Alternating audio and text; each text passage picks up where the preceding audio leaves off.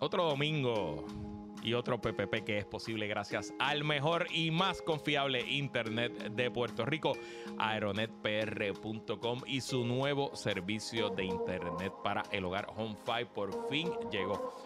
El servicio de Aeronet para tu hogar con velocidades y precios inigualables. Si no estás satisfecho con tu compañía de internet y quieres romper el duopolio de la compañía roja y de la compañía azul, cámbiate al mejor y más confiable internet de Puerto Rico, Aeronet, una compañía 100% puertorriqueña y que te ofrece el mejor internet para tu hogar. Llama ahora al 787-273-4143, 273-4143 o visita su website home5.pr y recuerda que con Aeronet puedes hacer todo el proceso de suscribirte por internet sin hablar con ningún ser humano. Hazme caso, te lo digo todos los domingos. Yo tengo Aeronet en mi casa, haz como yo. Cámbiate, los planes para el hogar comienzan en 49 dólares al mes y el servicio ya está disponible en todo Puerto Rico. Cámbiate ahora 787-273-4143 o visita su website home5.pr. Gracias a Aeronet, presentadores de este Puestos al Problema. Amigos, bienvenidos a esta edición de PPP. Estamos hoy Esto cualifica como un parto, ¿verdad? casi, Ok. casi. O sea, tengo a los muchachos que están a punto de, de perder el pelo. Fucking Luma. Luma nos, nos desprogramó, literalmente nos desprogramó todo. Si usted no está viendo en cámara ahora mismo, Mm. no se ve nada en la parte de atrás. Y a lo mejor va a ver como que un fantasma ahí adentro metido. Y es que el equipo técnico está bregando porque se desprogramó y desconfiguró toda. La consola, La la, consola, pantalla, la cámara. Entonces todo. estamos, estamos grabando con un sistema alterno. Ujú. eh, Con el backup del backup. eh, con el backup del backup. Así que estamos aquí, pero estamos aquí. No Hola, importa. Luis. The show must go on. Aquí The show must go on. Está Vamos bonito para la NASA. ese, ese hoodie de la ¿Viste? NASA. De la NASA estamos, Nítido estamos eso. ahí. Mira, este, qué semanita, Luis. Qué buena está. ¿Cuántos primos terceros tú tienes? En verdad, eso es una cosa bien guaynabita. Yo tengo un cojón de primos terceros. Sí, pero eso, eso es bien guaynabito. Porque ¿Por yo qué? no tengo primos terceros, yo tengo primos. Punto. Yo ni sé si son primos los- segundo, tercero, no, son primos. Porque mira, por Para mí ejemplo, son primos. Ajá. hay un primo hermano de mi mamá Ajá. que yo le digo tío Kiko. Ajá. Porque, porque básicamente era vecino de nosotros. Ajá. Su segunda hija, que es mi prima tercera, eh, yo le llevo literalmente cuatro días. Yo nací el 5 de septiembre y hace el 9. O sea, nos criamos juntos. Y pues sí, para mí son mis primos. O sea, pero pues son mis primos terceros. Está bien, pero eso, eso de primos terceros eso es como realeza. Eso suena Bueno, eh, la, bueno. la prima que Pero es estamos la... hablando de gobernadores. Sí, pero no. Eh, O sea, y, y- y vi la caricatura de, de Pepito hoy, que hay niveles de pues, hermanas, pues esa es nivel 1, primo hermano, nivel 2, primo segundo, nivel 3 y primo tercero. Sí, sí, sí. No es un Game of Thrones. No es. ¿Cómo es la serie esa nueva? Que no la he visto. House of the. Dragon. House of the Dragon. Este domingo termina, voy a ter- de hecho, si, bueno, si estás escuchando este domingo, voy a estar en el podcast del George en vivo a las 10 de la noche. ¿Pero va, George va a decir disparate o va a hablar No, el eh, eh, ¿Cómo es que se llama? Buscando problemas que se llama el podcast de George. Eh, George. Mismo nombre de este canto cabrón. Anyway, a pesar de eso, eh, voy a estar a las 10 de la noche reaccionando al season finale. Ahí en vivo, desde mi casa, a esa hora. Yo no he visto ninguno. So, tengo que verlo. ¿Tú no, has visto, tú no viste ni Game of Thrones, cabrón? Ok, Anyway, anyway. Ajá, mira, este, cosas que pasan. Oiga, eh, ok, vamos, vamos así porque vamos a empezar un poquito eh, del final, porque tenemos que hablar muchas cosas sobre ese asunto. Y es que el jueves. Pues- Jueves de federales, como Jueves ya, de es, ya es una traducción, una Juego de tradición. los Federico, Juego de los Federico, eh, hubo... Güey, se conectaron como, eh, llegaron a ver como setenta y pico de personas en el Zoom en algún momento. Así que queremos de este micrófono darle las gracias a Stephen Muldrow. Eh, a pesar de que no está suscrito a nuestro Patreon, es el productor ejecutivo más importante que te debo porque nos ha generado mucho contenido Sí. y eh, nos ha generado dinero que después nosotros le llevamos a nuestra familia. Eh, pagamos la hipoteca y vamos a Costco. Así Mira, que gracias a Stephen Muldrow. Este, sí. Señor fiscal. Importante algo. eh, se diligencian dos allanamientos, pero no son, no son importantes, importante, Corillo. No hubo arresto. Yo sé que ustedes leyeron a algunas periodistas de en blanco y negro por ahí de un blog que decía que está viendo a su gente pasar y todas esas cosas. No hay arresto. No hay de hecho, no hay ni acusaciones. Correcto. Este, Un allanamiento. eh, fue un allanamiento buscando información a petición de una agencia federal Y celulares. Y celulares, a petición de una agencia federal. Correcto. No es poca cosa tampoco, no lo estoy minimizando. No, aquí hay un gran jurado y aquí Sí, se sí, falta sí. un juez y que emitió una orden de... de- Sí, sí, aquí no es, pero, pero para reconstruir y deconstruir cómo es que llegamos aquí, es importante entender qué es lo que está pasando. Lo que sabemos hasta ahora es que se trata de una investigación a petición del Departamento de Vivienda Federal y de la Oficina del Inspector General de esa, eh, de esa agencia. Recuerden que en los Estados Unidos, cada agencia federal tiene su inspector general. Correcto. Y ese inspector general, digamos, pues vela el cumplimiento. Es una especie de auditor contralor, pero que contrario al contralor en Puerto Rico, que es una agencia aparte, esto vive dentro de cada agencia federal y, Y son expertos en esa y materia. tienen cierto grado de autonomía. Sí. No trabajan para el jefe de la agencia, ellos tienen que cumplir con, pues, con, con hacer auditoría y esencialmente ellos auditan todos los programas de todas las agencias federales. Y básicamente, y se le da un presupuesto y todas esas cosas. Y una vez se encuentran potencial, eh, actividad potencialmente delictiva, llaman a los federales y les dicen, t- eh, le notifican al jefe de la agencia, pero Claro. llaman a los federales, Correcto. a las agencias federales y le dicen, mire, necesito diligenciar una orden Y de es arresto. típico, Sí. típico que los eh, agentes de una oficina de procurador general de, de alguna agencia, eh, como que los deputicen, los deputize y los vayan a- los manden a trabajar en la oficina del fiscal de distrito que está llevando la investigación. Y usualmente el agente que dirige la investigación es un agente del inspector general, pero está trabajando asignado en destaque con el FBI, con el, fiscal del distrito de ese distrito Correcto. en la investigación criminal. Es importante entender esta Y, andamiaje. por ejemplo, yo creo que lo de Kelleher de educación empezó general. con el inspector general del Exacto. Departamento de Educación. del Departamento de Educación. Ok, es importante entender esto porque te da un poco un la, un la organizacional de por dónde puede ir la cosa, que puede ir por muchos lados, ¿verdad? Entonces, importante algo. De hecho, eh, contrario a lo que algunos estaban diciendo, el primero que señalé el, el conflicto de por dónde yo creía que iba la cosa fui yo por la mañana haciendo dos investigaciones. Cuando me dieron llamada de dónde era, dije, hmm, Ujú. este fulano yo sé quién es. Es fulanito, fulanito. Importante. Eduardo Pierluisi y Walter Pierluisi son codueños o son socios. eh, Son hermanos, pero son socios Ujú. de una empresa que se llama American Management Corporation. Esa empresa es una de las empresas más importantes en el andamiaje de las cuestiones estas de administración de residenciales públicos. Lo son desde que Rosselló Padre eh, privatizó los residenciales. Ellos fueron de los principales que se ganaron esos contratos, empezando en 1995, a la misma vez que eh, Pedro Pierluisi era secretario. de Justicia. Claro. Entonces ellos, ellos, exactamente. Eh, de hecho, los invito a que lean la nota de Noticiel de Oscar Serrano porque él- le, le mete el veneno necesario y las conexiones importantes para que usted vaya eh, recorriendo para atrás. Después que haga el recuento, recuérdame eh, una teoría que alguien me dijo ayer de quizás por dónde empezó esto. Ok, pues dale. Eh, la cosa fue que cuando empieza todo este revolú, eh, o sale todo este revolú, lo primero que sabemos es que estaban en la casa de Eduardo Pierluisi. Correcto.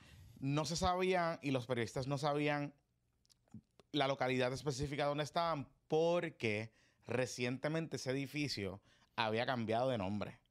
El edificio donde hacen el allanamiento, donde están las oficinas de Walter Pierluisi, Eso es la número uno, ¿verdad? eso es en el sector del 5 en Cupey, por donde está Solid Rock. exacto. ¿Dónde está Solid Rock? ¿Dónde está Solid Rock? Ok. Pues eh, ese edificio cambió de nombre y se llama The Fit Floor, no sé qué. Ok. Hicieron un coworking space y lo cambiaron, le pintaron, qué sé yo, removieron el nombre y cuando tú llegas allí, pues es un edificio de oficinas, pero tú no sabes, si tú no conoces la oficina que está adentro, no sabes cuál es. ¿verdad? Y al principio había un poquito de temor hasta que se empieza a cuadrar qué era lo que estaba pasando.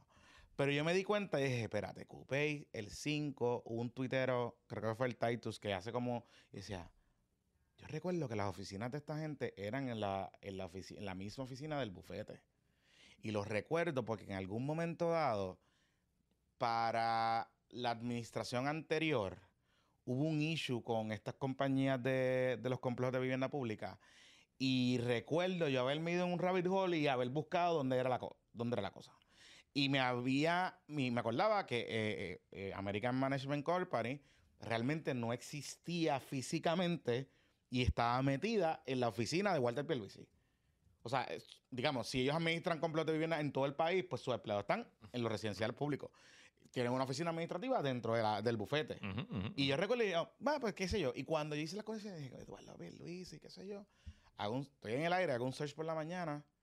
Y yo, espérate, Eduardo es el hermano de Walter Pierluisi, que es el mismo del Ah, condominio, Ah, ok, ok, ya, ya, ya, ya. que es el mismo del condominio Sol y Playa, Correcto. en Rincón, que es Exacto. Walter. exacto. Y hago un tweet y se va un poquito para Y tiraste el tweet. Y ya.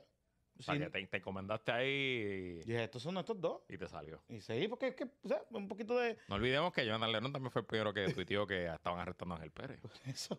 Por eso es que Connecting the Dots. Oye, by the way, no vemos momento de poca humildad. Eh, saludito a Istra Pacheco y al vocero que hizo una historia en portada de, ¿De que, Fermín? de que ya había un operador para el que- sistema eléctrico escogido y que él lo había dicho primero en el podcast puestos para el problema. Es que fue aquí, en verdad. fue aquí. Y, no y, no- y la cosa es que fue hace como tres meses, pero está bien. Ok. eh, De hecho, yo, fui, yo le pregunté directamente, ¿es New Fortress? Ah, y él, "Eh, eh, eh, sí, sí, pero, pues, ajá, este, busquen, eso fue un PvP extra. sí, sí. Eh, Mira, eh, de hecho, fue la semana de calientita que Fue la que- semana del, del, de, que de se- los apagones. que, y se- pensábamos que se lo iban a que se- limpiar. la semana que, sobre, de, que, que sobrevivió el que sobrevivió. sobreviviente, que se que- ganó el motel sobreviviente. Y vamos a hablar de un poquito de las APP también después de la Ajá. pausa. Que vamos a hablar de Mira, las cavernas pues nada, la cosa es que cuando hago la conexión, qué sé yo, y ahí es que yo digo, esta investigación, yo hago otro tú y digo, esta investigación me da la impresión que no es, no es relacionada a algo de la campaña, porque era HUD, ya Melissa Correa o alguien había puesto que habían los, los inspectores generales de vivienda, y dije, pues esto tiene que ser de vivienda pública, porque ellos son administradores de vivienda, por ahí es que está empezando la cosa. ¿Por qué yo hago este recuento? Porque yo sé que por ahí, y no quiero, no quiero, ¿cómo digo esto para que no se enchismen? No quiero decir que hay gente que está diciendo que lo dijeron, porque en verdad lo que estaban en los libros no eran estos dos. Todo el mundo lo que está especulando en la investigación es investigaciones relacionadas a temas electorales y específicamente a Andy Guillemar y Cari Pierluisi. Correcto. Esa es la realidad y ese es el nombre que está en la lista de todo el mundo, de todo el mundo, de todo el mundo, de todo el mundo. Correcto. De hecho, yo sé y tengo información que sé, que sé que hay investigaciones que están todavía que continúan y que los federales siguen hablando con gente cercana a la campaña. Eso está ahí y eso es cierto. Pero, pero, suave muchache, suave muchache, porque esto puede ser un montón de cosas. Oye, que a lo mejor puede ser algo electoral, yo no estoy diciendo que no, Claro. pero Pero si, es electoral, no debe haber empezado por la el inspector general de vivienda. por eso. Y ya lo electoral lo está investigando el fiscal federal para el Distrito de Puerto Rico, que de ahí es que vienen todas las investigaciones.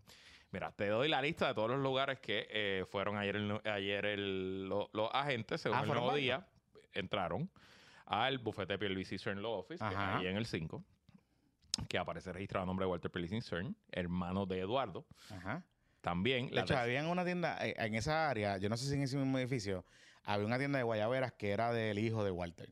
Ok. Que, y de hecho, una tienda buena, pero no sé si está todavía. el apartamento del complejo Paseo del Bosque en San Juan, que pertenece a Eduardo Pierluisi CERN, primo del mandatario del país. También entraron a las oficinas de American Management Administration Corporation, que eh, está en el mismo lugar que el bufete, ambos en la 1541 de la calle Ponce de León en San Juan. Que hecho, un fun fact. Nosotros estamos grabando ahora mismo en la Ponce de León, Ajá. de Santurce, pero la Ponce de León, Ya está. A Río Piedra. correcto. exacto. Y, y hay números que se repiten. Correcto. Y pasa a veces con el Uber que tú le. Sí, sí, seguro. Claro. Y el Uber lleva a Cupey. y, Ah, estoy aquí al frente. Y yo, ¿pero en dónde? Eh, Cupey. No, no es Cupey, es Santurce. Así es. Así es Puerto Rico, así de, de diseñado está. Anyway, eh, cerrando ese fun fact. Importante sobre este asunto porque pueden ser tantas y tantas y tantas y tantas cosas. O sea, esta gente maneja millones de dólares en fondos federales, yo te diría al mes. No al año, al mes. O sea que, en efecto, la posibilidad donde pudiera haber algo, algún tipo de chanchullo, pues, pues puede ser cualquier cosa.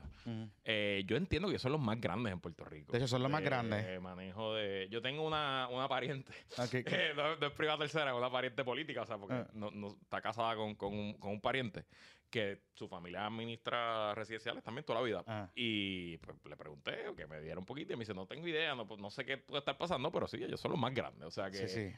Y que uno pensaría, llevan 30 años, porque esto no es un, el típico esquema de corrupción, ¿verdad? De ganó las elecciones, montó una corporación y a los tres meses de fundar la corporación ya te da millones en contratos. No, aquí estamos hablando de gente que lleva décadas manejando estos fondos. Así que uno presume que esta gente tiene pues muchísima experiencia manejando estos fondos y que han pasado auditoría tras auditoría, administración tras administración, porque llevan desde los 90. O sea que aquí han habido departamentos de vivienda republicanos, demócratas, gobiernos populares, gobiernos PNP. Bien conectados, están bien O sea que conectados. en teoría esta gente debería saber hacer las cosas. Están bien conectados, están bien conectados los dos lados. Correcto. Y parece que se han vacunado con los dos, con los dos corillos. hecho, en el artículo de Noticel no sabía que le había donado a Alejandro García Padilla. Sí, que- a que- todo el mundo, sea, todo el mundo. que habían, había... Estos son los belutinis de, Ajá, ajá. de los residenciales públicos. ajá. Estos son los belutinis. de- Entonces te voy a decir mi teoría. No es mi teoría. No es mi, no es mi teoría porque realmente es una especulación sin fundamento.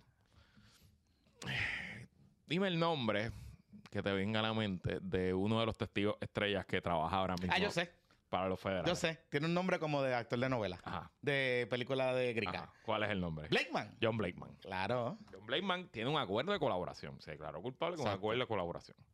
John Blakeman, antes de ser la figura que se convirtió y que fue acusado en el esquema y se declaró culpable en el esquema de Wanda Vázquez eh, y sus consultores británicos, que también son los mismos de Liz Truss, que vamos a hablar de eso también, eh, fue el primer administrador de vivienda pública bajo Rosselló Papá, que estuvo a cargo de las privatizaciones de los caseríos, siendo secretario de la vivienda. Eh, y bueno, pues en esos acuerdos de, de, de culpabilidad a cambio de Tú puedes ofrecer inmunidad, todo. se supone que tú le digas toda la información a los fiscales de todos los delitos que tú sepas que se hayan cometido, aunque no tengan que ver con la investigación por la cual te declaraste culpable. Así que quién sabe, Jonathan. Si a lo mejor él le dijo en uno de sus proffers, en una de sus reuniones con los fiscales, ah, by the way, en este tema de los caseríos, bim, bam, bim, boom. Y recuerden algo. Voy a añadirte en esa teoría que tú tienes. Ajá. Blakeman tiene incentivos de decir cosas, además de la cooperación. Porque la investigación de Wanda Vázquez comienza por una querella que radica el equipo de Pierluisi. Así que si alguien tiene incentivos de limpiarse a Pipo o de joder a Pipo y que tiene información de joder a Pipo, es John Blakeman. ¿Verdad? Corillo. Así que está interesante la cosa. La nota de Noticel va un poquito más allá. Porque hace señalamientos de que esta corporación en el 2003, es- buscarla. en el 2003 figuraba en un informe que hizo el Departamento de Vivienda Federal, donde decía que se le había dado más chavitos, eh, dicho, se le duplicaron los contratos eh, y el costo de los contratos y que estaban en un guiso heavy. Es un guiso heavy. Así que es po- importante todas estas conexiones porque nos pueden llevar a apostar por dónde es que va esta situación, por dónde es que va esta investigación. Ahora, si esto cierra la cosa electoral, yo no sé por qué. El gobernador, que de hecho, vamos a ver el video del gobernador Ok. y el gobernador cuando tú escuchas lo que dice, Luis, A escuchar lo que dice. vamos a escuchar lo que dice. vi en los medios, estamos hablando de la residencia de Eduardo Pierluisi, quien es un pariente mío, específicamente su padre, Walter Pierluisi, que en paz descanse, era primo hermano de mi padre. Así que pues somos primos terceros, eh, así que confirmo que sí es pariente, pero no tengo información alguna sobre el motivo del allanamiento, quién es la tarjeta o el objetivo de esa investigación que aparente- eh, aparentemente está en curso, no tengo detalle alguno. ¿El FBI se comunicó con usted en alguna No, forma? no, y esa no es la práctica de, de la agencia del, del FBI.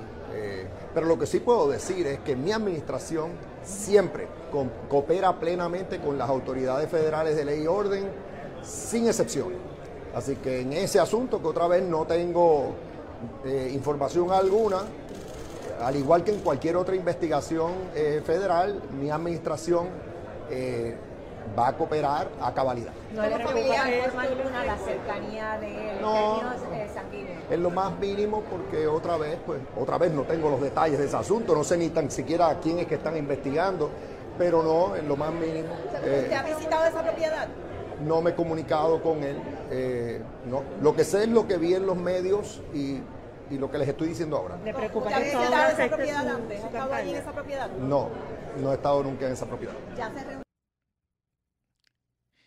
Entonces, interesante algo. y a los amigos compañeros de la prensa, a los muchachos, Oportunidad perdida. Colectiva. colectiva. Punto. O sea, aquí, desde por la mañana, desde las 6 de la mañana, se sabía que la conexión de estas personas no era que eran los eh, primos del gobernador. Es que eran dos figuras importantes en la campaña del gobernador 2020. O sea, eran dos figuras. Y no es que esto era escondido. O sea, hay notas del CPI, hay organigramas por ahí. Que los o sea, prepararon ellos. los Exacto. El- no solo eso, que la conferencia de prensa del gobernador se cita temprano. Porque yo estoy en el aire todavía y yo recibo la convocatoria de Fortaleza que el gobernador iba a hablar después en una actividad que iba a ir. Ujú. O sea que tú, tuviste tiempo a prepararte, a hacer un poco de research y llegar preparado allí. No tan solo, añado más, añado más, que había mucha gente por ahí diciendo. Cuando tú ves el demeanor del gobernador Pierluisi, el gobernador sabía desde temprano que iba a haber una intervención, un allanamiento en estas dos localidades, a estas dos personas. Sí. Y me consta porque sé y hablé con varias personas que me dijeron que la a la fortaleza se le dio un up por la mañana. Como una especie de cortesía. De cortesía. Que, Dejarle notificar. que elegante este multro. Claro. Y ahora es que, y ahora es que, por eso es que hace todo el sentido del mundo la reacción del gobernador tan comedida dentro de todo cuando hace la conferencia de prensa. Claro, el gobernador estaba listo para que le preguntaran sobre el comité de campaña y nadie lo hizo. Nadie le preguntó.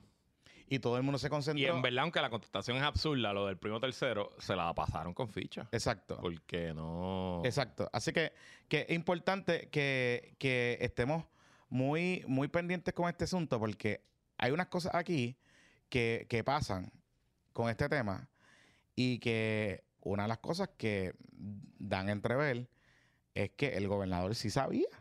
Sabía de temprano. Vamos, su equipo sabía de temprano. A lo mejor. eh, así que, importante ese asunto. Ahora, voy a añadir algo más. Él no es primo. O sea, la teoría de que son primos terceros lejanos. Gobernador, So por what? favor. Eso es so what? No, no, y además de que so what, además de que so what, por favor. Pipo, tú sabes que no son primos terceros, Corillo. No, no son, no son primos de verse en las fiestas reyes. Claro que no.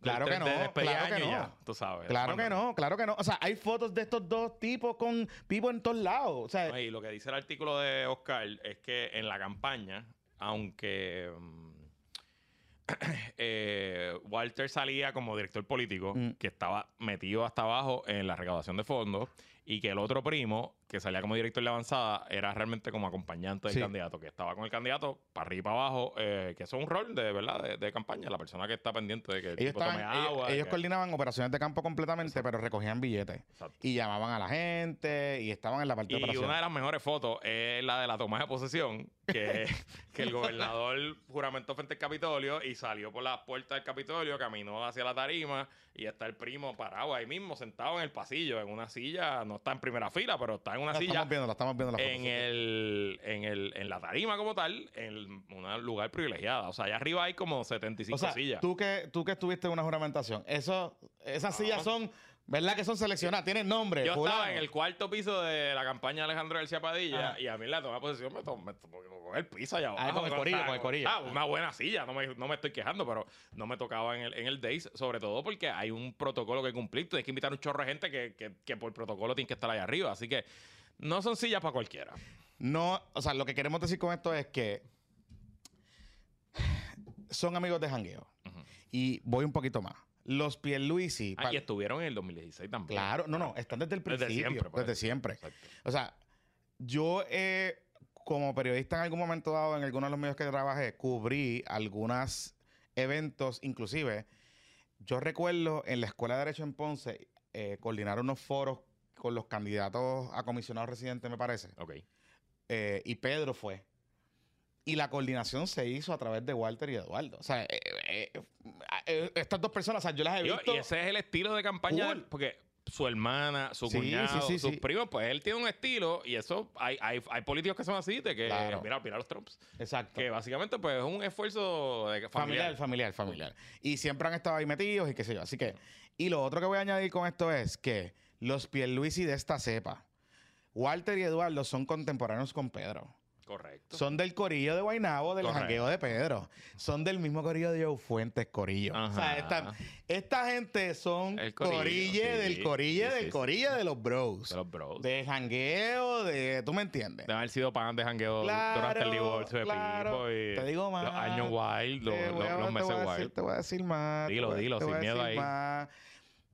Parte de las investigaciones, cuando se está hablando de los Joe Fuentes, se habla de una eh, fiesta o de una actividad donde el gobernador estaba en una propiedad de Joe Fuentes en Estados Unidos. Ajá. Y en esa actividad, que aparentemente los federales ya tenían a Joe alambrado, entre las personas que se rumora estaban, estaban algunos de estos dos personas. Así que, volvemos, volvemos. Y, y yo le dije que usted tenía que venir ready para este episodio porque yo venía con mis notitas, con mis receipts. Yo hice mi trabajito y empecé a hacer mis recopilaciones y mis datos. Pero hay más. Hay más. Walter Pierluisi es el dueño del apartamento en Rincón, en el condominio Sol y Sol y Playa. Playa, ajá. Y ustedes recordarán que eso fue una controversia pública. Él demandó a gente, se demandaron, un revolú bien cabrón, etcétera. Ok, perfecto. Yo sé que Walter Pierluisi hizo una gestión directamente con la fortaleza. O se rumora, se rumora que hubo una gestión de intervención directamente para pedir a la fortaleza que mediaran esta controversia y que ordenaran a sus agencias a resolver la controversia a favor del condominio Sol y Playa. En ese sentido, Columna Corta y Marianita Nogal y algunos que planteaban esa conexión, en efecto, eso aparentemente pasó. Pero como una cosa le digo eso, le digo la otra cosa. La fortaleza de Pierluisi le dijo a esta gente, dijo, caballito, o sea, no, no va a pasar ahora. Esta persona en conjunto con otras personas estuvieron cabildeando para tumbarle la cabeza a Anaís, Sí. la secretaria del Departamento de Recursos Naturales y Ambientales. De hecho, se retrasa su confirmación porque como estos dos están conectados con los populares, lograron cabildear en el Senado y calentar el nombramiento de la secretaria de Recursos Naturales y Ambientales. Porque la licenciada Anaís Rodríguez estaba ejecutando dentro del reglamento y de lo que estaba ahí. Y como no hubo ninguna intervención de Fortaleza y la dejaron ser, Ujú. esta gente se movieron por otro lado. ¿Por qué yo digo esto? ¿Y por qué yo estoy hablando de esto? Porque aquí hay un problemita con este asunto. Y es que esto provocó que Walter, Eduardo y Pedro se dejaran de hablar. ¿En serio? Estaban enchismados. Wow. A nivel de que estaban enchismados de Pero esto que... está mejor que Game of Thrones, Claro que sí, es claro verdad. que sí, yo se los dije, ¿eh? está bueno. A nivel de que ellos estaban enchismados porque por esa situación, y Walter y Eduardo estaban juntándose con Tomás Rivera Chats. Y el rumor es, el rumor es, el rumor es que ellos estaban cambiando de alliance porque O sea, se que era una ¡Wow! sí, porque se sentían que estaban, Que estaban fuera del reino. estaban fuera del reino. ¡Wow! Y había cuchilleo. Y había cuchilleo. ¡Wow! Los ricos también lloran. Los ricos ¿no? también lloran. Los ricos también lloran.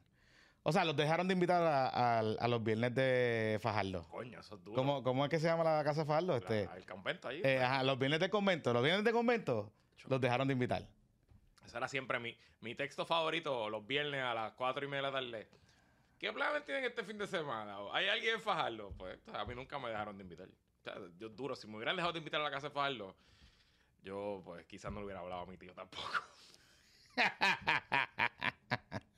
Los viernes de Fajardo, los viernes de convento, papá. Mira, eh, te iba a decir que Ajá. en el artículo de Oscar también hay otra posible avenida, eh, porque aunque ellos se especializan en, en los residenciales públicos, eh, en los últimos años han empezado a coger contratos para atender el desastre. Sí. Y específicamente, eh, aquí mencionan dos contratos, uno de 4.5 millones eh, con el municipio de Peñuelas para eh, fondos de remoción de escombros tras los terremotos, o sea que son fondos federales. Y tiene otro con el municipio de Yauco, por lo mismo, de más o menos la misma cantidad. Importante, recuerden que el municipio de Yauco es uno de los que tenía contrato Oscar Santa María y que ah, supuestamente, aparentemente, quizá puede ser uno de los. Bueno, el, el artículo hace mención de que hay una investigación activa Por eso. en, en Yauco. A mí lo que me saca de dirección es lo del el inspector general de vivienda. O sea, ¿qué es lo que me hace difícil creer que hay una conexión entre las investigaciones que conocíamos antes del jueves, todas las de corrupción, con esta? Bueno, pero la conexión es John Blake. eh, O sea, una potencial conexión Puede es, ser. es la teoría que tú tienes. de Oye, a lo mejor pues, John Blake me tiene información que entonces Fiscalía llamó a Inspector General de Vivienda y dijo, entra aquí porque tú eres el especializado y sabes estos temas. I don't know. Está duro. Lo que sí es que esto no, puede, no es algo pequeño. ¿Y sabes por qué no es algo pequeño? Porque mm, entraron, allanaron una oficina legal. Y es importante, explícate eso. Recuerden, para que un juez emita una orden de allanamiento, el gobierno, usualmente un agente o un policía, va con una declaración jurada ante el juez y le entrega un documento que dice, juez, según nuestras investigaciones, tenemos razón suficiente para creer de que allá adentro lo que nosotros vamos a allanar, sea una propiedad o llevarnos una computadora, llevarnos un celular, vamos a encontrar evidencia de comisión de estos delitos. Bim, bam, bum, bum.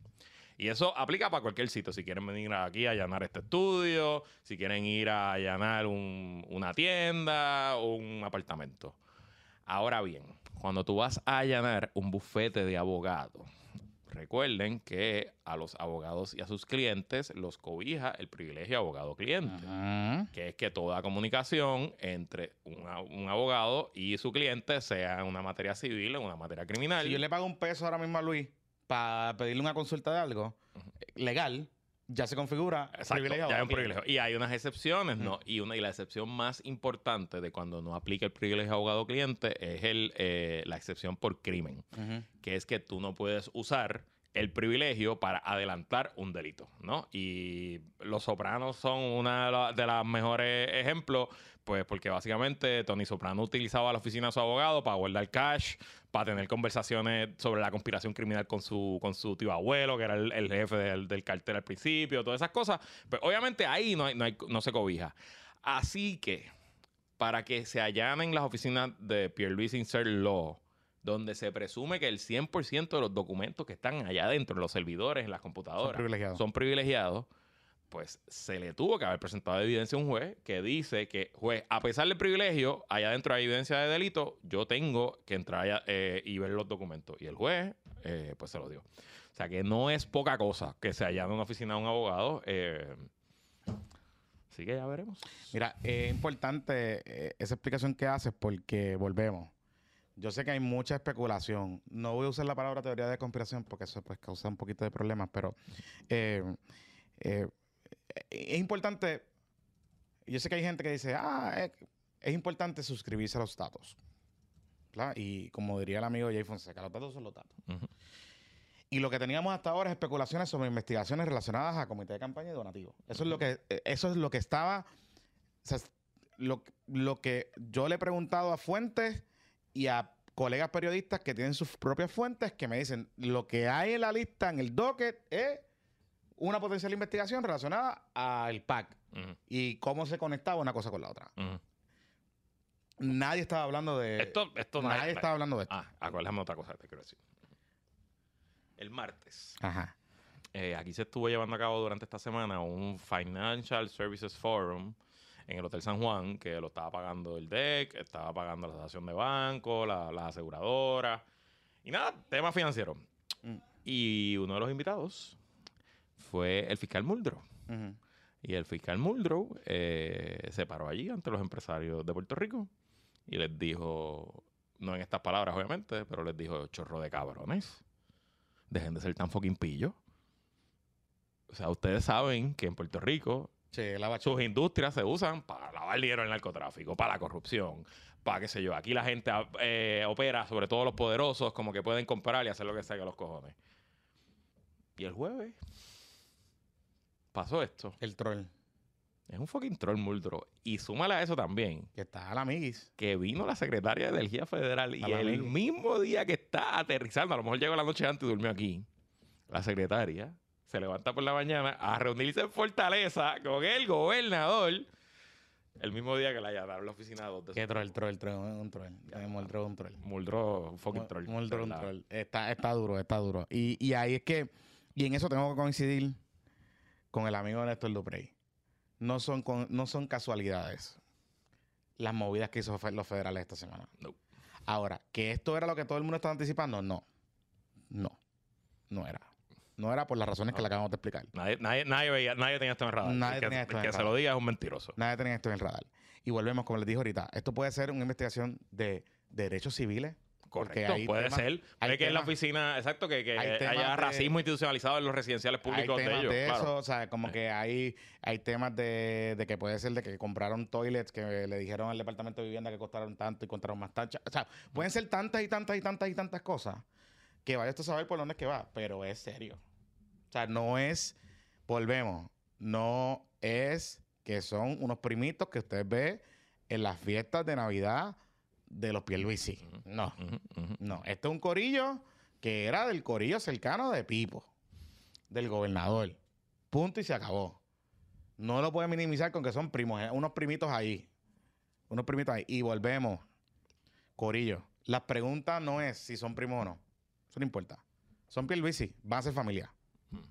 La pregunta es, ¿qué eran para Pierluisi? ¿Y qué eran para el gobernador?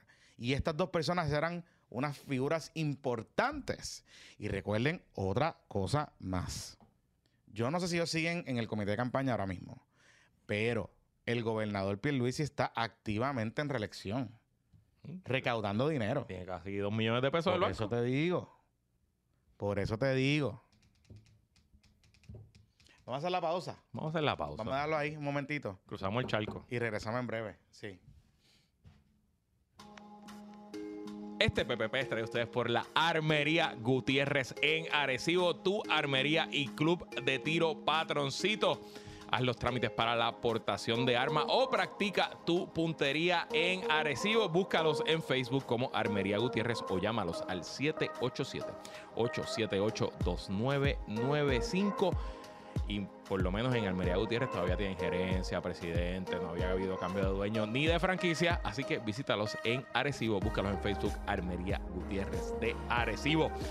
Y este PPP extra, no, este PPP regular es también traído a ustedes por la oficina del licenciado Edgardo Mangual González.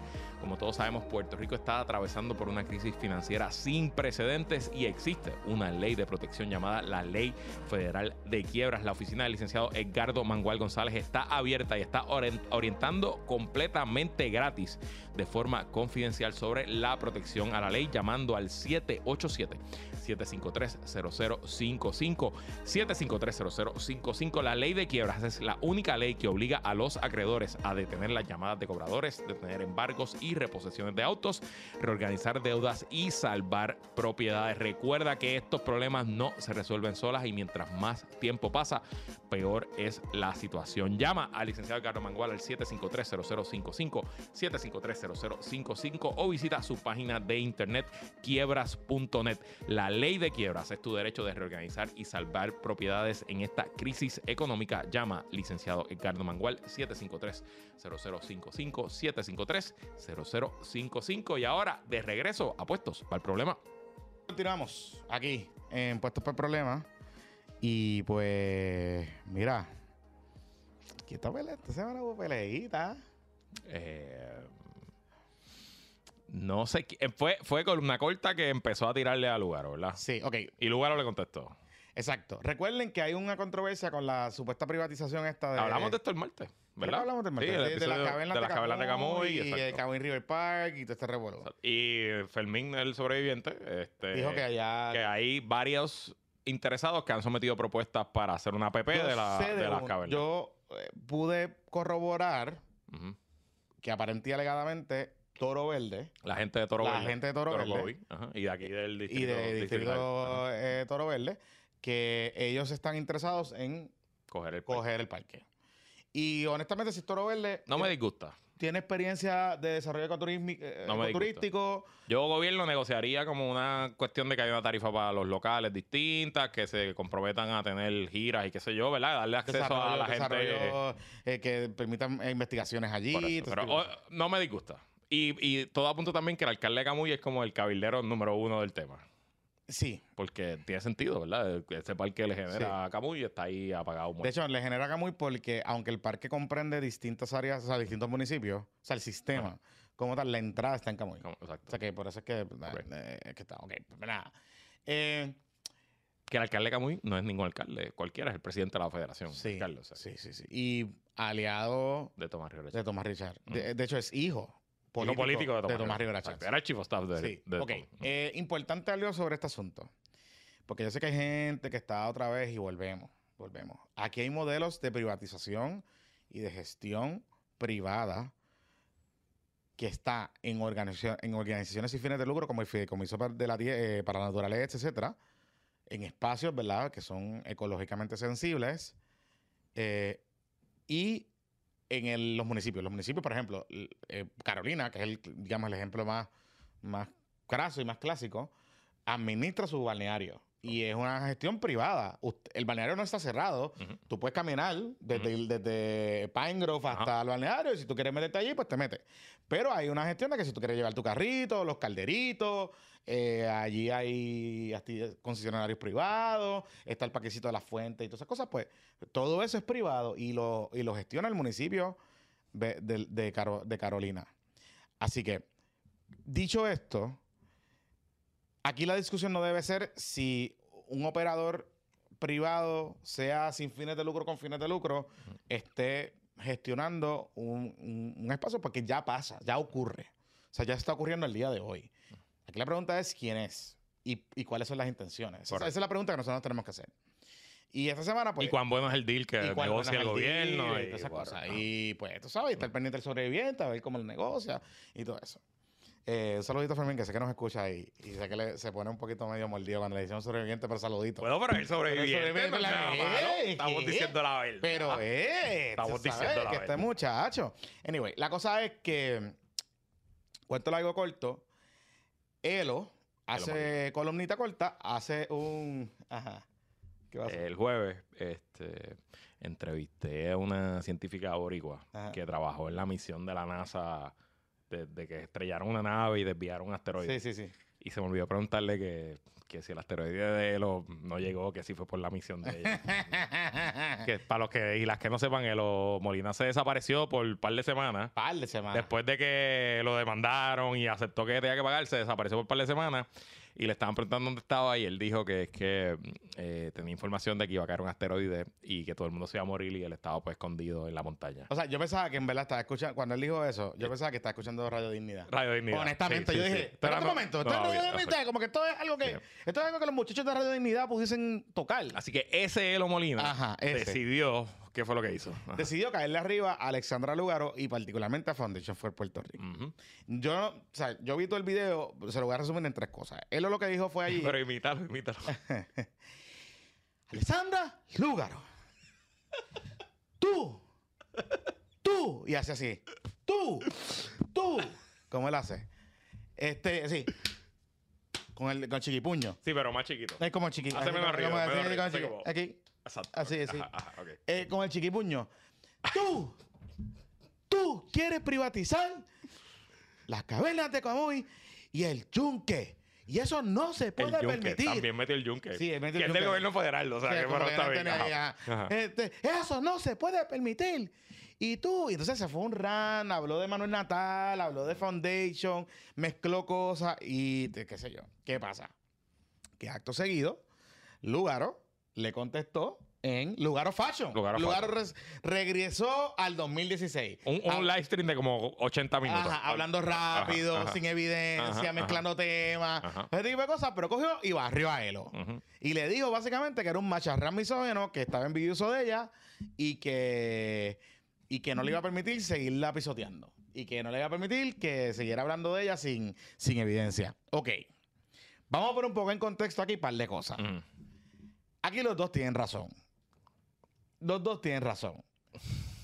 O sea, este es el karma de- del populismo y de ser un poquito liberal con la verdad y de utilizar las exageraciones y la propaganda para adelantar sus intereses, pues ahora le está mordiendo el fundillo después de... Porque yo entré y hice un Google Search. sencillo. Google Te tomó search. menos de un minuto. Menos de un minuto. Ajá. Yo vi el video y dije, hmm, yo me acuerdo de esto. Déjame hacer un Google Search. Foundation for Puerto Rico. Tú sabes, como el meme ese de la que más que la chica, sí, yo hice, hmm, déjame chequear aquí. Ujú. Foundation for Puerto Rico. Cavernas de Camuy. Y me salió un comunicado de Foundation for Puerto Rico. Foundation. No es una nota, no es que alguien interpretó nada. No es una lista diciendo No, una algo. lista, no, no, no. Una nota de Foundation for Puerto Rico, un comunicado anunciando que ellos habían logrado conseguir no sé qué diablo y unos chavos y unas cosas y básicamente habían eh, ayudado al Parque de las Cavernas de Camuy a, a abrir, reabrir después de María. Aquí lo tiene. Eso fue en el 2021. 24 de marzo del 2021. Foundation for Puerto Rico enables Ajá. the reopening of Camuy Cavern Park. Camuy River. Aquí está. En la página de ellos, foundationforpuertorico.org. Y, y Foundation for Puerto Rico tiene una cosa que se llama la economía naranja o la economía, no sé. No, no, del visitante. Eso sí, es. pero es como un... el- el- el- ellos le pusieron como que algo... Ok, no sé. No sé, ellos le pusieron como un... Ok, miércoles naranja es de. Sí, pero no es Puerto naranja, Rico. no, es- no es la economía naranja de los pymes, de no, no Ajá. es- no es de... Whatever, no importa. No es de eso. Ajá, un- eh, tiene un nombre, tiene un Ajá. nombre. Ajá. Ellos llevan años con eso proponiendo y entre las propuestas que siempre han hecho es eh, buscar operadores para atractivos turísticos y desarrollar experiencias. Claro. Y, de hecho, Foundation for Puerto Rico, aunque yo sé que hay gente que va a decir que eso no fue así y que me van a insultar y todas esas cosas. Foundation for Puerto Rico fue el principal cabildero del Puerto Rico DMO. O sea, el DMO como, Como diseño. concepto, quien se lo inventa es Borshaw, el, Borshaw. presidente de Foundation. Y la ley original que presenta el gobierno de Ricardo Rosselló le creaba una, cita, una silla. Que cuando tú la Hablamos de esto en el podcast, que, que, que tú leías y decía, esta silla va a ser para una persona que dirija una organización sin fines de lucro que publique sobre temas de la economía del visitante. O sea, que lo único que le falta decir es esta silla es para John Borshaw, porque literalmente no existía otra persona en Puerto Rico que cualificara esos requisitos. Y voy a decir más. Y entiendo que fue el primer presidente de la Junta y todo. Claro, claro que sí. Y, se la- y le regalaron eso. Eso fue para él. Eh, y de hecho, Y entiendo que ya no está también, by the way. sí, pero de hecho, los planes estructurales de esa ley, las discusiones sobre el Puerto Rico DMO, se hicieron aquí en el colaboratorio, aquí Sí, en Ciudadela. lado, al al de. Cuando Lugaro era candidato independiente, entre el 2016 al 2020, esas reuniones se estaban dando ahí, en el colaboratorio.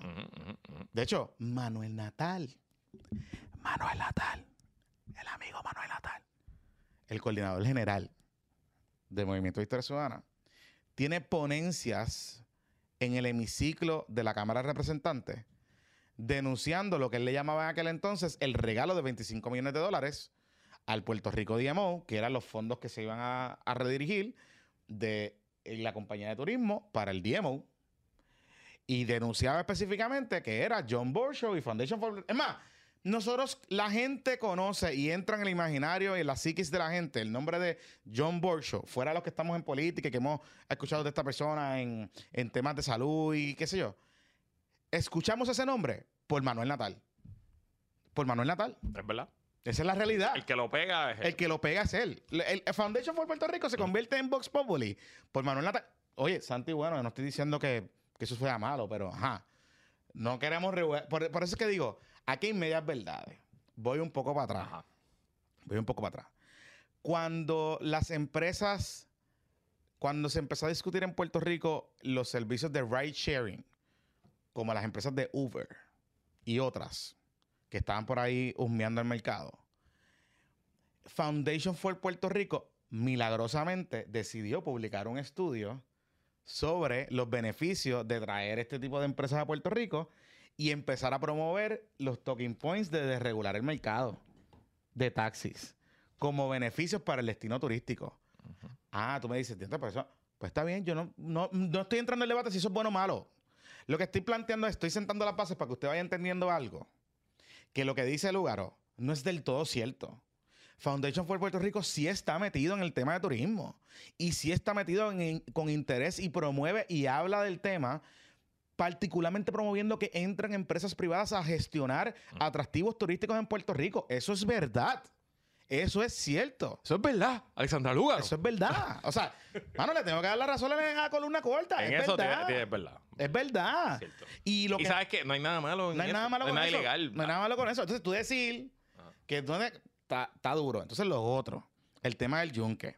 Pasa es que el yunque no es privatizar el yunque. Ellos lo que están promoviendo es una zona de desarrollo, como un DMO para una carretera que es el- en el lado est, en el lado este que del no es parte de la reserva. que no es parte de la reserva. Ya. Es entrar a la reserva, pero es como que en el otro lado. Como abrir otra, otra, ruta. área, una Otra- ruta, otra- eh, qué sé yo. Ok. Y ellos están como que promoviendo, sentando las bases, trayendo gente, han reunido a comerciantes. Lo sé porque yo voy mucho a Río Grande. Recuerden que, Ujú, eh, y lo hemos hablado aquí, mi familia tiene una propiedad en el área de Río Grande y visito mucho esa zona. Hablo, me encanta darme el palito, la alcapurrita, qué sé yo, después juego un golfito y voy por allí. Y hay gente que me ha hablado de esto, del proyecto este. Ah, uno a uno. ok, o sea. Claro, y todo el mundo lo que piensa es eso, que lo que viene por ahí es algo de alguien, un operador privado, lo que sea, y Lugaro se ha reunido allí. De hecho, Lugaro ha puesto fotos en esa área. Yo no, volvemos, yo no estoy diciendo ni estoy adjudicando que esto sea ni bueno ni malo, pero tú, sentarte y grabar un video y decir que Foundation for Puerto Rico no tiene que ver nada con este tipo de temas, pues, mano, es una media verdad, Corilla. Es una media verdad, lo tengo que decir. Es una media verdad. Y ella, al momento que aceptó ese trabajo, sabía que se iba a abrir este tipo de señalamiento. Entonces, pues, el problema es que no puede estar con Dios y con el diablo a la vez. Y te voy a decir algo. Aunque Foundation for Puerto Rico tiene unos problemas de imagen, en general, yo creo que es una hacen trabajo cool. bueno, hacen trabajo valioso. Yo creo que tienen un montón pero- de cosas. Y, el problema, y te voy a decir algo. El problema de imagen que tienen fue creado. Es buscado. es Ade- buscado, además, de que, buscado, a- sí, además de que fue buscado. Claro. Además de que fue buscado. Fue creado por Manuel Natal. Ah, claro, sin duda. En parte. Sí, sí, es- Y por, y por lo, y digo, Ángel Matos también tuvo que ver. Claro, claro. Porque eso se convirtió en un talking point de campaña en un momento dado. Y hay ciertos sectores, eh, Dafne Barbeito creo que también ha hablado sobre ese tema. O sea, hay ciertos sectores que han hablado sobre el asunto y como Foundation fue Puerto Rico, todo el mundo dice que Foundation es, eh, digamos, la base, el think tank de estas ideas de traer operadores y qué sé yo. De hecho, Foundation estaba en un momento dado cabildeando con la compañía de turismo para cambiar cómo se eh, otorgaban los, incentivos contributivos del TDF, que es el, fondo de incentivos contributivos de turismo, que son para construcciones. Los, los hoteles que se construyen salen de unos incentivos contributivos que se llaman el TDF. Digamos, esas son las siglas de ese fondo. Y Foundation estaba metido ahí también tratando de cabildear eso. O sea, a lo que voy con esto es, tú no te puedes sentar a decir que Foundation for Puerto Rico no tiene nada que ver. Porque Foundation estuvo metido en la caverna de Camuy. Y metió chavo y buscó gente para meter chavo allí.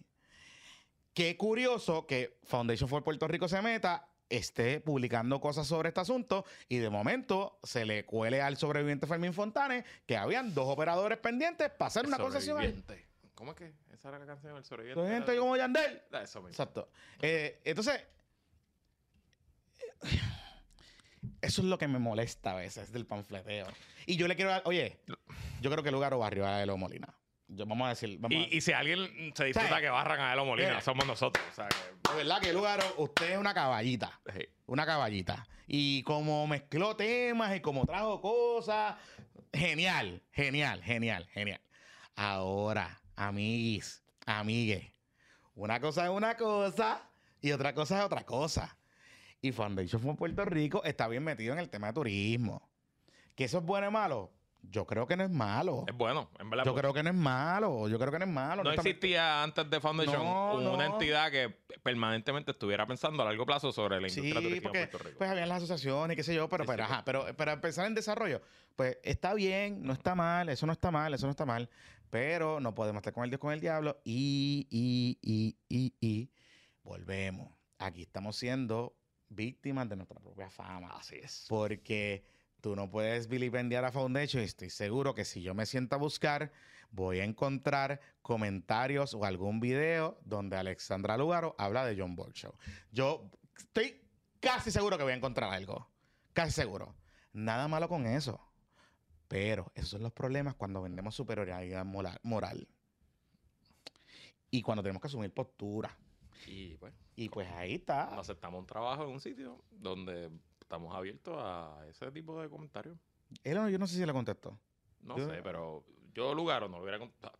Yo no sé cómo es la relación laboral de Lugaro. ni qué piensan allí. ¿Y cómo la dejan hacer? Lo que he escuchado de gente que trabaja en Foundation es que es muy buena y que tiene No, no, y que no, se no, ha no. ganado el respeto de Y me dicen que... Me de la gente allí. No solo eso, me dicen que mete mano y eso. que está levantando para que Foundation y que, y que los proyectos que ya ha dirigido se llenan, hay gente que va, Pero a lo que voy. eh, eh, De verdad que son chavos, Exacto. tremenda contratación para John Bolshow. O sea, Pero lo que voy es que yo no creo que esto le guste a Foundation que ella haga estas cosas. Porque esto no puede ser bueno para la organización. Porque que el loco de Eliezer Molina diga algo, pues whatever. El loco de Eliezer Molina va a decir algo todos los días.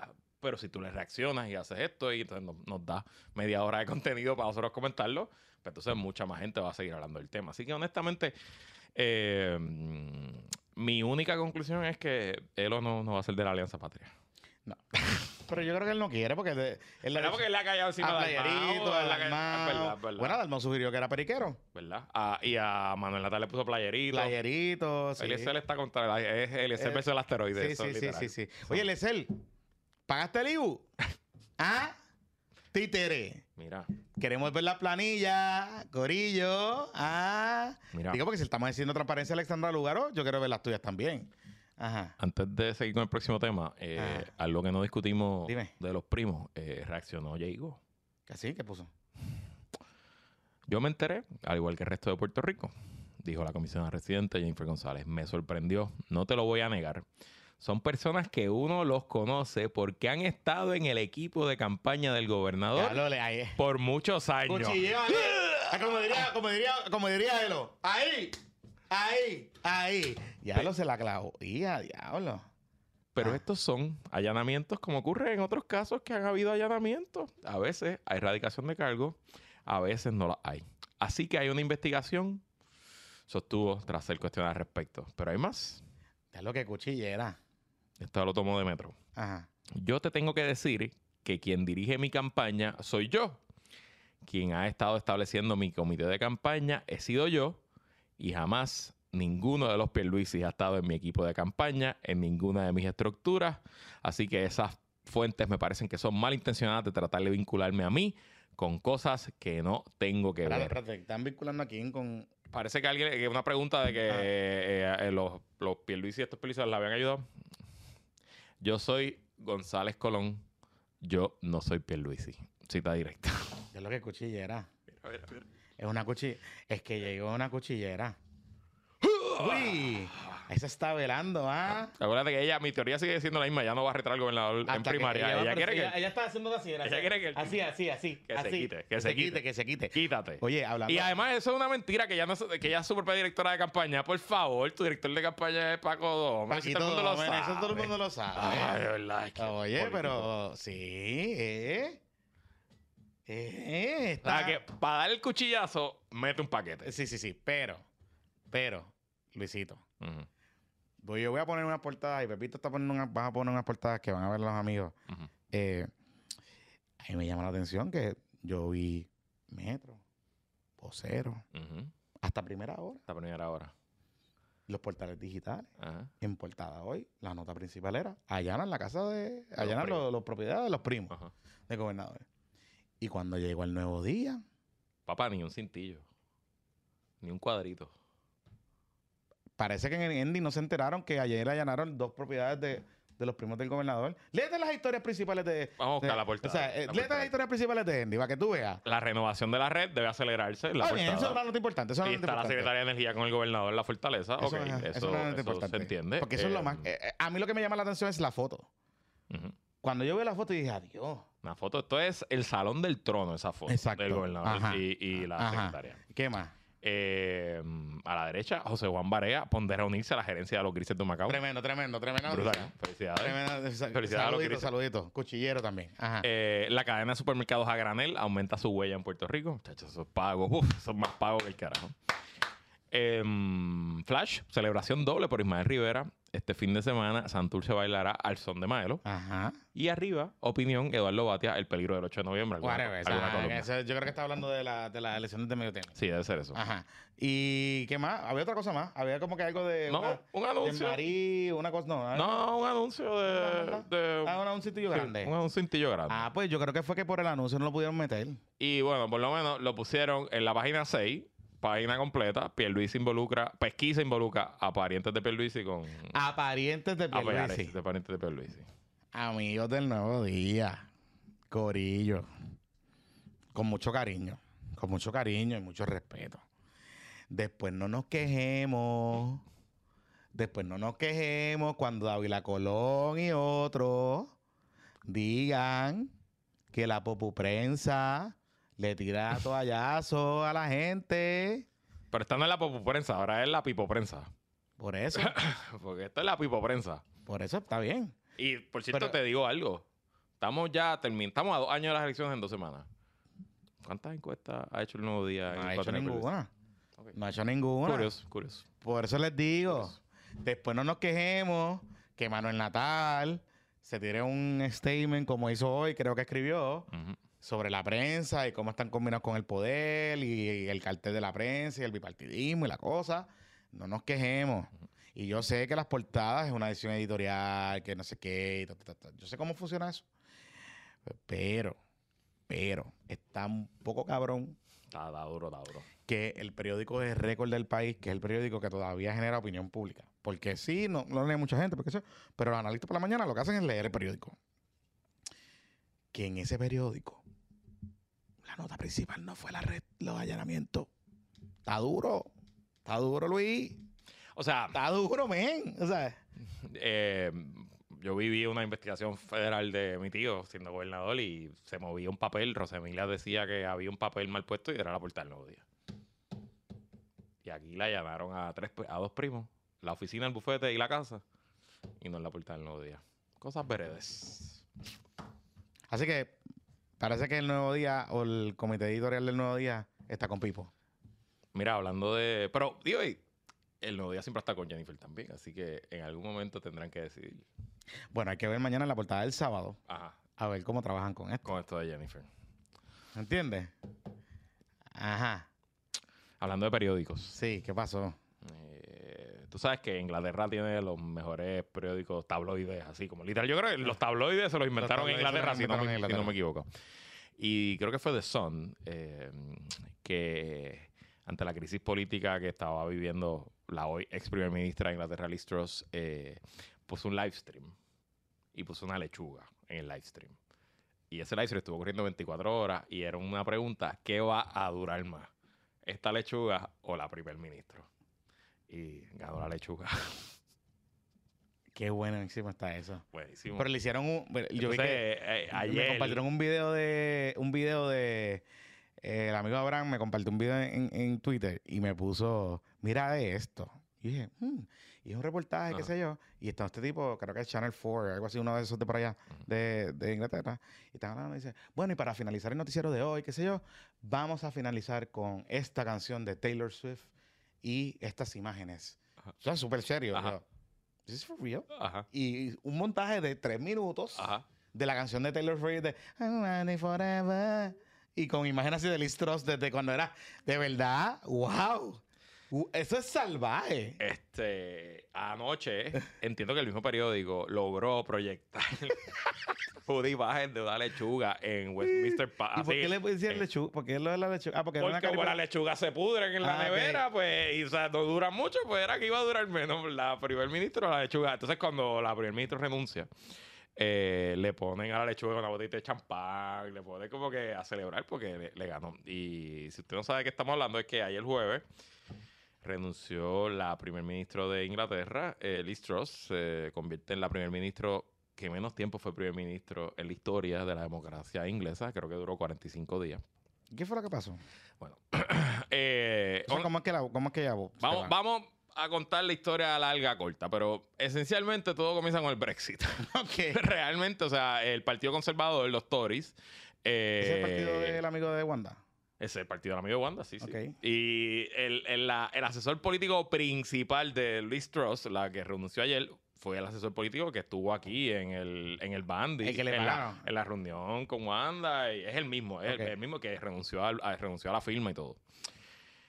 Eh, bueno, pues los conservadores, ¿verdad? Eh, hacen un pacto con el diablo, con la gente que apoyaba a Brexit dentro de su partido. Dicen, vamos a la elección juntos en el 2016. Si ganamos, yo me comprometo a que vamos a celebrar un referéndum, Brexit sí o no. eh, Cameron, que era el líder Se mete. de ese momento, apoyaba el no a Brexit. O sea, él no apoyaba Brexit, pero negoció para tener el apoyo de los más conservadores y reaccionarios, pues hacer referéndum. El referéndum pasa, gana el Brexit, la salida. Eso provoca la renuncia de Cameron eh, como primer ministro, porque fue la derrota fue a él. Eh, ahí viene una primer ministro que está a dos años, que se me escapa el nombre ahora de momento. Eh, también entra en crisis y es reemplazada por Boris Johnson. Boris Johnson, a pesar de que es un loco y que tiene una imagen, es un excelente político y resultó buen primer ministro. En la elección del 2020, si no me equivoco, fue la última elección, eh, los Tories dan una pela con, con- con Johnson de líder, lo reeligen eh, primer ministro, se, se mantiene primer ministro, viene la pandemia. Hay que hacer el papelón de la, de la fiesta. Entonces la pandemia en Inglaterra, sobre todo esas primeras etapas, como en gran parte de- del mundo, pues fue bien, las medidas antipandemia fueron bien fuertes. Eh, y incluía esencialmente ley seca, no se podía congregar nadie, excepto en Downing Street, que es la residencia oficial del primer ministro y de donde trabaja, que se estaban haciendo parties esencialmente todas las noches. Pero parties duros, o sea, bebiendo ron. París de, de que, de que cuentan que el día después aparecía en el, ahí parece que hay como un patiecito interior de eso, que el zafacón estaba hasta arriba de botellas de vino y de cerveza, ¿sabes? Mira, París- Tere- Teresa me, me dice en el chat. Teresa May era la- esa fue la, la primer ministra después de Cameron. Gracias, amiguito. Gracias, Carlito. Gracias. Gracias, gracias, Ángel. Este, Ajá. mm, y eso es un escándalo que, honestamente, en la lista de escándalos, para nosotros, yo creo que eso no tumbaría un gobernador. Pero allá en Inglaterra la gente le encabronó. Y le encabronó porque hubo un cover-up y Ah, hubo mil ok. cosas. Entonces, sal- primero era, primero era una, una fiesta, entonces el primer ministro no sabía nada, después eran cinco fiestas, el primer ministro fue a tres, después salen unos emails, después salen el, el equipo de prensa de comunicaciones del primer ministro grabándose en el press room, así como que imitando periodistas y jodiendo y vacilando, bebiendo, tú sabes. Y eso pues sigue creciendo, sigue creciendo y eh, le dicen el Partygate, literal, es el escándalo. Y eso pues provoca un reto interno a Boris Johnson dentro de los conservadores en el Parlamento hasta que los conservadores pues le, le- le hacen un voto de no confianza y esencialmente lo obligan a renunciar.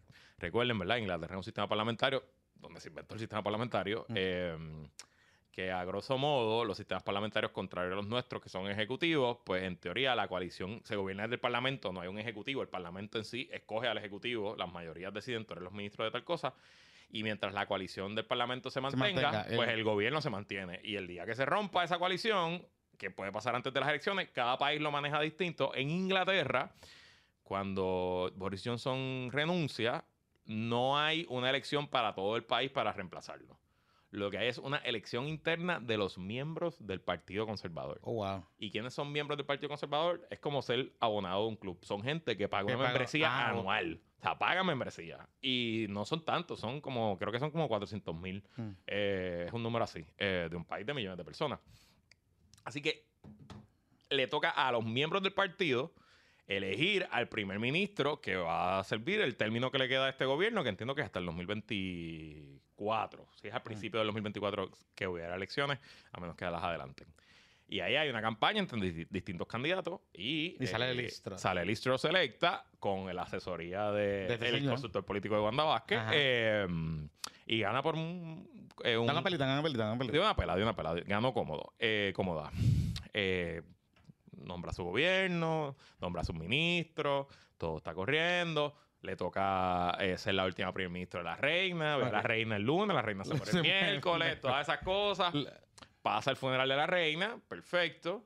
Y entonces pues le toca su gran momento a Liz Truss de presentar su agenda. Y ella presenta algo que se llama el mini budget o algo así. Yo no sé si es que están bregando con temas financieros o algo se...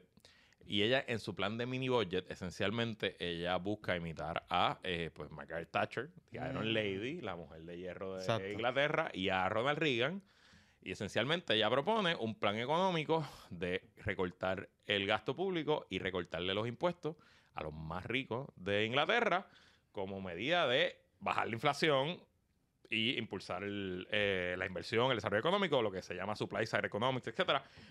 Que eso está probado que eso no funciona. Que la derecha sigue insistiendo, pero todos los ejemplos en el planeta entero que donde se ha implementado siempre ha sido un fracaso. Pero bueno, pues el asunto es que eh, literal, literal, ella hace su anuncio y ese día los mercados en Inglaterra se van para el carajo, la libra esterlina baja a su nivel más bajo en la historia eh, versus sí, el se dólar. Explotó la pendeja. Bueno, yo vi algo y yo decía, ¿qué pasó aquí? O Y- sea, como que... Y en esa semana votó al ministro de Hacienda, después votó al ministro del Interior, y etcétera, etcétera. Y esencialmente nunca se recuperó. Como a los 10 días de haber hecho el anuncio, echó para atrás. Dijo, no, esto no va a pasar. eh, aprendimos la lección, pedimos disculpas. Pero perdió al país, perdió a su partido y eh, pues en algún momento esta semana, en, Renunció. Yo no sé demasiado de la política británica, así que obviamente cualquier error o, o omisión me lo escriben en los comentarios o me escriben directo para corregirlo. Pero esencialmente, cada partido tiene un caucus de los eh, miembros del Parlamento que no tienen un portfolio. O sea, son los que no están en el liderato. Tienen su propio caucus. Como que en. Creo que le dicen el 1906 caucus, una jodienda así. Y ese caucus se reunió esta semana, que no son ministros, son solo miembros de parlamento, no, no tienen ningún tipo de, de responsabilidad particular. Y allí, pues, se hizo una votación informal y él no tenía el apoyo, el gobierno no tenía el apoyo de los propios del parlamento. Y entonces, pues, Liz Truss tuvo que verse obligada a renunciar y renunció el jueves. Eh, Y ha sido la manada de memes. No, cabrón, los memes. O han sea, ha sido- o sea, y, lo, y la prensa, honestamente, la prensa británica, wow. Entonces, cero respeto, al sea, contrario. sí. O sea, todo es cinismo y jodera y troleo y... sea, ahora, ahora lo que se especula es que a lo mejor Boris Boris Johnson. Johnson. y él ya dijo algo. No sé, no sé. Este, vi uno de los memes hoy del meme ese de los Simpsons de, de Ah, Moe sí. Park, que Moe vota a Barney Eh. y le pone Boris Johnson y después Boris Johnson entrando de nuevo a la barra. Este, De verdad que, de verdad que ha sido súper fun. Nada, solo para que siempre tengamos, puedan siempre ver política exterior para uno tener perspectiva de que los, pape- los políticos son papeloneros en todos lados, no es aquí nada más. Sí, O sí, sea, sí. Ah, De hecho, hablando de papelón, ajá. y no quiero mencionar tanto este nombre, Manuel. Ay, Dios mío. Manuel. Manuel y su equipo de prensa. Otra vez en Twitter. Mira, amigo.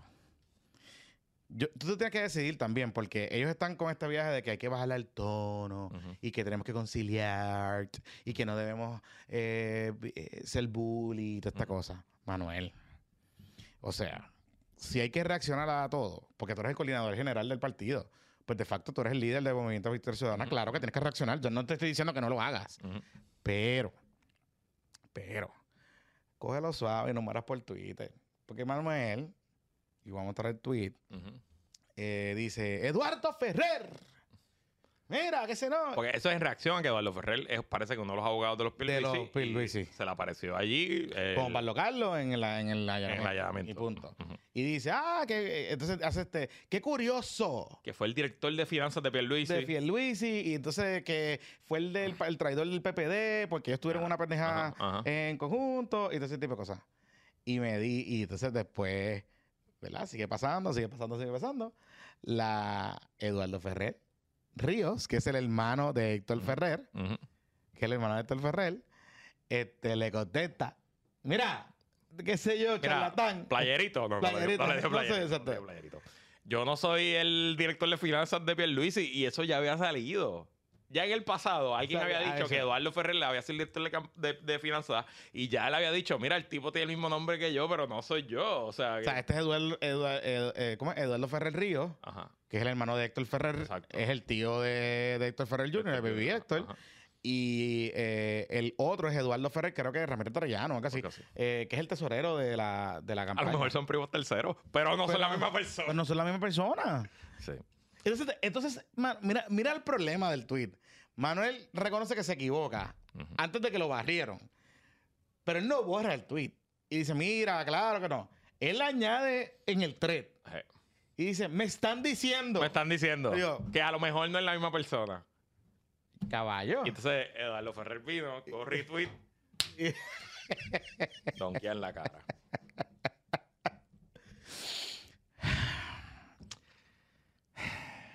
Mira, eh, vamos a dejarlo hasta aquí. Que la fuerza lo acompañe. Gracias a todos y todas los que se han suscrito. Este ha sido el mejor meme del Patreon. Eh, estamos bien contentos y agradecidos, ¿verdad? De que está funcionando, que ustedes están respaldando lo que estamos haciendo. Este domingo tenemos otro episodio exclusivo. eh, El, se lo grabó el Jonathan- retorno, el retorno y regreso. ese lo grabó Jonathan, el bizcochito solito. eh, así que yo lo escucharé como ustedes porque no sé de qué hablaron. eh, ¿De la vida? De la vida. Y de eh, pelota. Actually, de la vida y de pelota. hablamos. Es con un patroncito. Es un que- patroncito que regresó a Puerto Rico, que se aventuró a regresar a Puerto Rico después de haber estado varios años. Este, así que, que voy a poner, vamos a compartirlo y usted lo va a escuchar y lo va a ver. De hecho, lo grabamos en video también, así que lo va a poder ver eh, este episodio. Eh, y nada, seguimos. Seguimos. Y también agradecidos a los amigos que han eh, adoptado el YouTube porque nosotros teníamos unos estimados de cómo íbamos a crecer y nuestro cómo iba la cosa, qué sé yo. Y se está comportando mucho mejor de lo que, de lo que esperábamos. Estamos a. Nos quedan 107 suscribers para llegar a los 1000. Por eso. Dale, y estamos ahí, estamos ahí, Y después 999 para llegar al millón. Exacto. no, pero estamos poco a poco y, y- y- y obviamente nosotros hemos hablado de esto. O sea, nosotros eh, creemos en un desarrollo sostenible de las cosas, ¿verdad? No, no lo habíamos hecho porque no habíamos encontrado el espacio, los recursos, el weighing, cómo lo íbamos a hacer, cuál era el planteamiento que íbamos a traer con este asunto. Y lo decidimos hacer y pues para nuestra grata sorpresa hay mucha gente, de hecho mucha gente, eh, hay gente que nos escribe, ah, los estaba esperando, los buscaba, no los encontraba. Hay gente que nos está descubriendo y que eh, Sí, está llegando. El algoritmo de YouTube nos enseña a más personas. o sea, Exacto. Así que estamos en ese proceso y vienen un par de cositas más. Vamos a estar añadiendo eh, cositas en el TikTok eh, y todo ese tipo de cosas. Así que nada, que la fuerza la acompañe. Se me cuidan, muchachos. Bye.